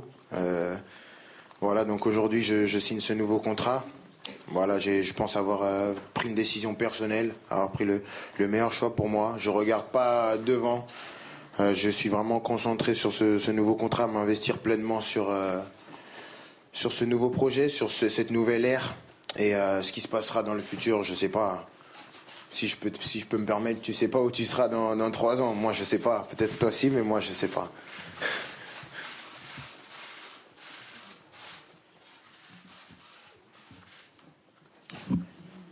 Kylian, bonjour. Nasser, bonjour. C'est ici Thiago Leme, TV Bandeirantes do Brasil. Je vais essayer de poser en français, désolé pour mon niveau de français. ça va, tu essayes, c'est déjà bien. Ouais, ouais. J'imagine que pendant les derniers mois, peut-être les dernières semaines, euh, les deux côtés, PSG et Real Madrid, ont essayé de vous persuader, de vous convaincre euh, dans, dans quelques projets. Uh, quelle était l'importance, j'imagine que vous avez aussi beaucoup de raisons pour rester ici, quelle était l'importance, le rôle de Neymar et Messi uh, dans ton choix? Uh, Quelle est l'importance de, ta volonté de réussir avec le trio au lieu de partir après juste une, saison en jouant ensemble? Oh, Déjà, je pense que que ce soit le, Paris Saint-Germain où je suis aujourd'hui et le Real Madrid, ce sont des clubs qui n'ont qui pas besoin de convaincre. Euh, ils n'ont pas besoin de convaincre des joueurs, c'est des, des, grands clubs. Je pense que pour tout joueur, ça doit être un honneur de venir jouer pour l'un de ces deux clubs. Maintenant, pour, euh, pour parler de Neymar et Messi, c'est sûr que, jouer avec des grands joueurs, c'est tout ce que j'ai toujours voulu. Voilà, on a eu une première année difficile parce qu'on a eu, euh, Messi qui, venait d'arriver, Neymar qui, s'est blessé malheureusement, il n'a pas pu enchaîner les performances. Mais je pense que la, qualité de ces deux joueurs, elle est plus, elle est plus approuvée. Après, je pense qu'on a, on a, on a parlé un peu, mais, mais pas beaucoup, parce que, comme il disait, il me disait toujours que c'était un choix personnel et que quelle que soit ma décision, il la respecterait. Et, pour ça, je le remercie. Merci. Bonjour Kylian. Bonjour Nasser. Jean-François Pérez, Europe 1. Euh, il y a trois ans, au gala de, l'UNFP, si je me souviens bien, vous aviez dit euh, J'aimerais avoir plus de responsabilités au, Paris Saint-Germain, m'inscrire dans le centre de, ce projet. Aujourd'hui, vous avez euh, tenu à compléter la réponse à une question qu'on a à, parler en disant Je suis avant tout un joueur de football et il ne faut pas l'oublier. Ces responsabilités en question, quelles peuvent-elles être désormais? Est-ce que vous voulez, par exemple, être le capitaine du Paris Saint-Germain? Est-ce que vous l'avez demandé? Qu'est-ce que ça peut être d'autre? Merci beaucoup. Euh, déjà, euh, pour rebondir à, la première partie de la question, j'ai toujours, j'ai toujours répété après coup que c'était, c'était une erreur, euh, ce que j'avais, ce que j'avais dit, d'où l'endroit, le timing et la forme. Peut-être que le fond était, était bon, mais la forme, l'endroit et le timing n'étaient pas bons. maintenant, je pense, après avoir un peu plus de maturité, que les, les responsabilités, ça s'acquiert sur le terrain. Et, je pense que c'est ce que j'ai fait après. Euh, j'ai réussi à, gagner le respect de, mes coéquipiers, de mes adversaires sur le terrain. Et je pense que c'est de là que je vais garder le respect. Après, bien sûr, s'investir dans un projet, je pense que c'est. On n'a pas besoin d'avoir des responsabilités pour s'investir dans un projet. Et aujourd'hui, pour répondre au capitana, je pense qu'il y a, il y a déjà un capitaine. Euh, voilà, c'est un joueur important en plus de notre projet. Euh, j'ai pas envie de, de venir euh, lui couper la tête comme ça. Je pense que c'est important. C'est quelqu'un qui, qui est important dans le vestiaire, un joueur important et, et, il mérite, il mérite son brassard. Il a attendu et c'est pas, c'est pas une priorité pour moi. J'ai pas besoin d'être capitaine pour, euh, pour donner mon point de vue et, montrer l'exemple sur le terrain.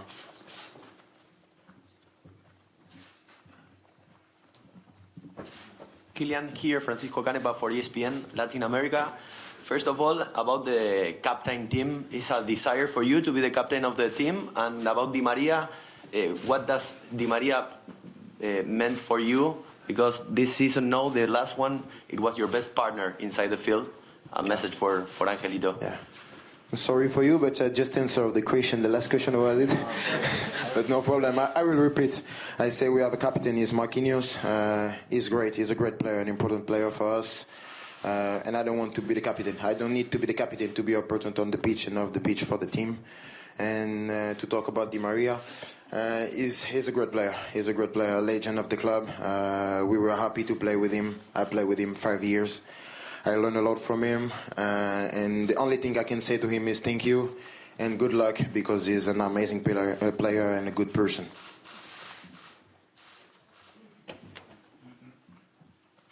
Bonjour, je suis Antonio Delgado de la radio publique espagnole euh, RNA. Je pense que c'est une question surtout pour le président. Comme vous savez, le patron de la Liga espagnole n'a pas très bien pris euh, les décisions de Kylian de rester. Il dit que le PSG, c'est un club qui, fait triche sur ses comptes et qui ne respecte pas les, fair play financiers. Qu'est-ce que vous répondrez à, à M. Tebas? Je pense que euh, notre président de Liga, c'est Vincent Lapone. Ce n'est pas le nom de vous dire. Si, euh, je pense, peut-être les pères, les gars viennent mieux que la Liga. Peut-être c'est bonne chose pour nous. Pour nous. C'est euh, vraiment quelque chose qu'on a apprécié beaucoup. J'ai pris toujours la positive, positive euh, pour nous comme club, comme on joue la Liga. Comme vous savez, je pense que la Liga, c'est pas comme était à 3 ans ou 4 ans. Euh, tout le respect pour tout le club, tout le championnat extérieur, mais on a besoin de respect aussi. On respecte les gens qui me respectent. C'est très important. Moi, je ne veux pas parler de, de nom de vous dire, parce que ce n'est pas mon business. Nous, on concentre sur notre club, notre championnat, notre meilleur joueur au monde. Euh, c'est le plus important pour moi. Aujourd'hui, on a célébré, on a le meilleur joueur du monde avec nous pour trois ans. Euh, après, des choses qui parlent, euh, qui dit, euh, c'est pas problème, j'écoute pas ça, tout ça. Vraiment, on est concentré dans notre projet. Merci.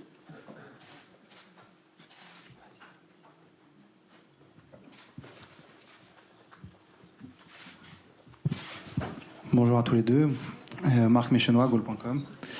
Tout au long de, cette année de négociation, on a beaucoup parlé de, de demandes de garanties sportives. Vous venez d'évoquer des changements sportifs. Ma question, d'ailleurs, s'adresse à vous deux.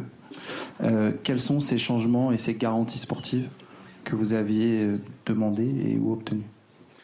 Écoute, je, réponds. Je pense, euh, comme l'a dit Kylian, Kylian est joueur, important joueur, meilleur joueur au monde. Je pense que les joueurs, nous comme club, on décide qu'est-ce qu'on peut, qu'est-ce qu'on veut faire. C'est bien sûr le, projet sportif, c'est important pour tous les tous les joueurs. C'est pas pour Kylian seulement. Moi, je veux pas vous concentrer sur Kylian, les choisir, les faire ça. C'est pas vrai. Kylian jamais les, demandé quelque chose. Qu'est-ce qu'il veut? J'ai dit, comme je dis en mon discours, il veut gagner, gagner, gagner comme nous. C'est une bonne chose. Nous, on veut vraiment investir dans un joueur pour gagner avec nous. Si le joueur ne veut pas gagner, on ne veut pas ce joueur. C'est l'applaudissement, c'est magnifique. On a vraiment quelqu'un magnifique. Joueur comme joueur, comme personne, comme image pour la France. Je pense que c'est une très bonne nouvelle pour France. Moi, je n'ai pas attendu pour côté un caution de positif. On garde le meilleur joueur au monde en France. En championnat, en autre championnat. Je pense que vous, journalistes, vous êtes normalement très contents de cette nouvelle.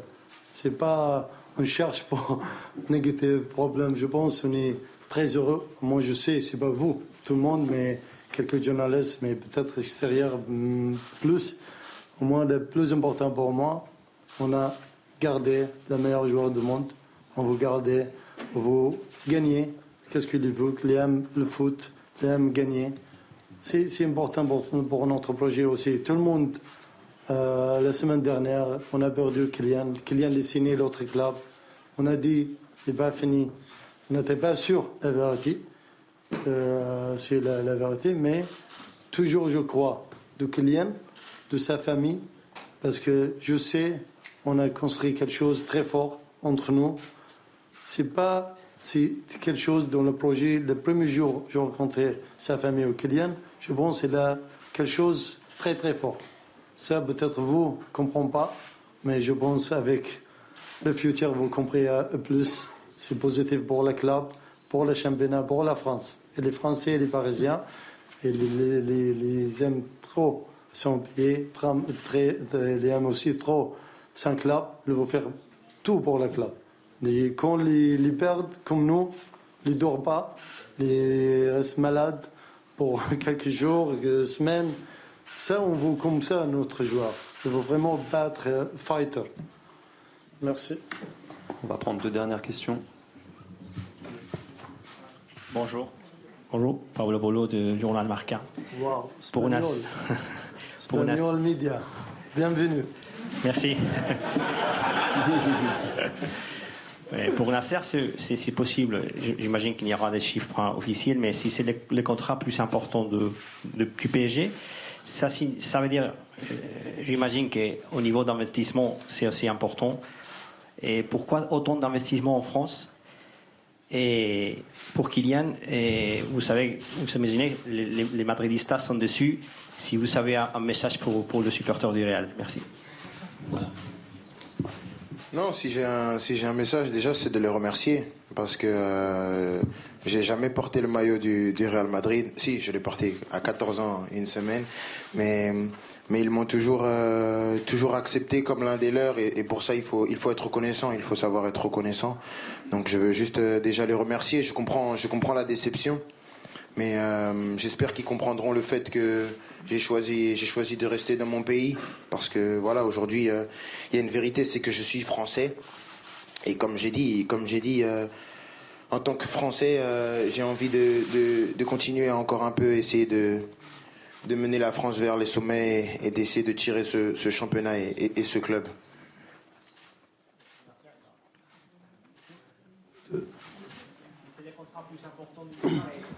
Regarde, jamais on a annoncer les chiffres, tout ça, euh, jamais. Pas pour Kylian, pas pour les autres. On va jamais on va faire ça. Mais euh, je veux dire une chose, c'était pas l'important de l'investissement, de la, de la, euh, l'argent, comme vous me dites en Espagne. C'est pas le, plus important pour Kylian. Le plus important était le sportif, le, projet sportif. C'est le plus important, vous gagnez, surtout. Après, l'argent, je pense, il a l'autre club dans votre pays, le peut payer plus que nous. Je veux dire, je confirme. Mais euh, je pense que c'était un choix sportif, pas de l'argent. C'est ça, je veux dire, je répète, plus de une fois. Pourquoi, investissement en France, Euh, pardon? En France? Parce qu'on aime France, on aime euh, les joueurs français, les meilleurs joueurs au monde, on aime la club. C'est euh, facile pour répondre. Merci. Dernière question. Bonjour Kylian, Titon Laurent, Sport Business Club. en quoi l'importance de ton droit à l'image euh, sur les contrats de sponsoring? Est-ce que ça a une importance hein, dans, cette prolongation de contrat? Et plus globalement, ta position, ton regard sur le sponsoring sportif et l'utilisation de ton image euh, pour les marques? Et deuxième question sera pour, euh, pour Nasser. Qu'en est-il de Georges Campos aujourd'hui? Louis Campos, pardon. pardon. Georges Campos. C'est un acteur, Georges Campos peut-être. Non, non, non. Non, moi, c'est ce qui est drôle. Euh, je sais pas si c'est drôle pour vous aussi. C'est qu'avant ce rassemblement de mars, je crois que personne a fait ne serait-ce qu'un article, même pas une brève, sur les droits à l'image. Il a fallu qu'il se passe ce truc pour qu'il y ait pas mal de trucs. Oui, il veut pas faire ça, il veut pas faire ci, il a dit ça, il veut pas ça. Euh, les droits à l'image, ça bloque en avril, alors que, pour être honnête, euh, on a parlé euh, des mois de sportifs, des heures d'image et des minutes d'argent. Ça a duré 5 minutes. C'était très rapide, il n'y a eu aucun problème. Il y a eu ce petit quiproquo en, en sélection, mais qu'on va, qu'on va régler très très vite parce que voilà, il y a une compétition qui arrive et on va pas se créer des problèmes pour rien. On a, on a un pays à faire gagner. Et, euh, mais après, je pense que pour parler de, ces gestions sponsoriques, le football, il a changé. Je pense que vous le savez mieux que moi. Je pense que la plupart des gens ici, ils sont dans le monde du foot plus longtemps que moi le monde du football, il a changé. Il y a une nouvelle vague qui est arrivée. Et je pense que c'est juste donner un droit de regard sur, ce que, sur, sur notre nom, à quoi il est associé. Je demande pas. Je demande pas grand chose, c'est juste que j'ai une carrière et j'ai envie de, de, gérer ma carrière comme je l'entends, comme, comme ça me correspond, avec les valeurs que, que je veux prôner. Je veux pas, je veux pas euh, révolutionner euh, le, football, j'y arriverai pas et c'est pas mon objectif, c'est pas mon combat. Je pense que j'ai déjà pas mal de soucis à me faire en, gérant ma carrière, je veux pas non plus euh, voilà, euh, toujours chercher les problèmes. Mais je pense que c'est quelque chose de simple. Mais comme j'ai dit, avant, avant ce mois de mars, il n'y avait pas un article. Et après, tout le monde savait. Oui, il veut pas faire ci, il veut pas faire ça. Il a un problème avec lui. Il veut plus de primes que les autres joueurs de l'équipe de France. Le président a parlé aussi, non? J'ai entendu. Oui, j'ai entendu. Euh, mais il n'y a pas de problème. On va régler ce problème rapidement et avec intelligence et respect. Je veux dire une chose, moi, sur ce sujet aussi, c'est très important. Kylian euh, était avec nous 5 ans, joué avec nous. Toujours respecte tous les partenariats, sponsors, les images, même désolé à sa famille. Hier, on a parlé d'une chose, on a signé un contrat, mais Kylian aller à un pays, on a un store de Paris Saint-Germain. Sa famille lui propose, elle n'était pas de son contrat, lui propose pourquoi elle ne fait pas quelque chose pour sa club. Elle n'était pas sans contrat, n'est pas pour l'argent, pour rien. Désolé, je veux dire ça parce que je vais être très honnête, a fait plus que d'un contrat ou quelque chose. Si vous respectez les joueurs, vous respectez les humains, je pense, si, si la mentalité, je pense, du client, vraiment, respectful. Si quelqu'un vous respecte, lui donne tout. Jamais on a un seul problème. De, pendant cinq ans, si vous êtes au côté un problème avec quelqu'un pour image responsable, non. Jamais. Je, pas, je défends ici Kylian parce que vraiment, grand professionnel. Il a fait tout pour le club, plus qu'est-ce qu'il a fait avec toute la charité, tout ça. Vous, vous connaissez aussi ça. C'est pas dans le contrat, mais il a fait avec son cœur la valeur de lui, sa famille. Je pense quelque chose, moi j'ai proche de sa famille parce que je connais, désolé, je sais, il pas, je parle de ça, mais c'est la vérité. Il a un grand valeur de ça aussi la question de George Campos. Euh, je pense, je ne connais pas c'est qui George Campos, mais je pense cette presse-conférence pour Kylian les mérite. Moi, j'ai promis, si on signe avec Kylian, on signe avec nouveaux joueurs aussi. Parce que vraiment, les mérites, célébration, les mérites, il reste sans billet. Qu'est-ce qu'il a fait Que mieux qu'on signe avec lui à 5 ans? Qu'est-ce qu'il a fait? C'est plus fort, plus pour tout le monde. Je pense qu'il mérite vraiment tout le crédit pour ça. Je pense honnêtement avec sa famille, on va, je sais, jamais on va regretter, lui le même on va vraiment gagner beaucoup de trophées ensemble parce qu'on est la même mentalité, le même objectif. Merci. Merci beaucoup. Merci.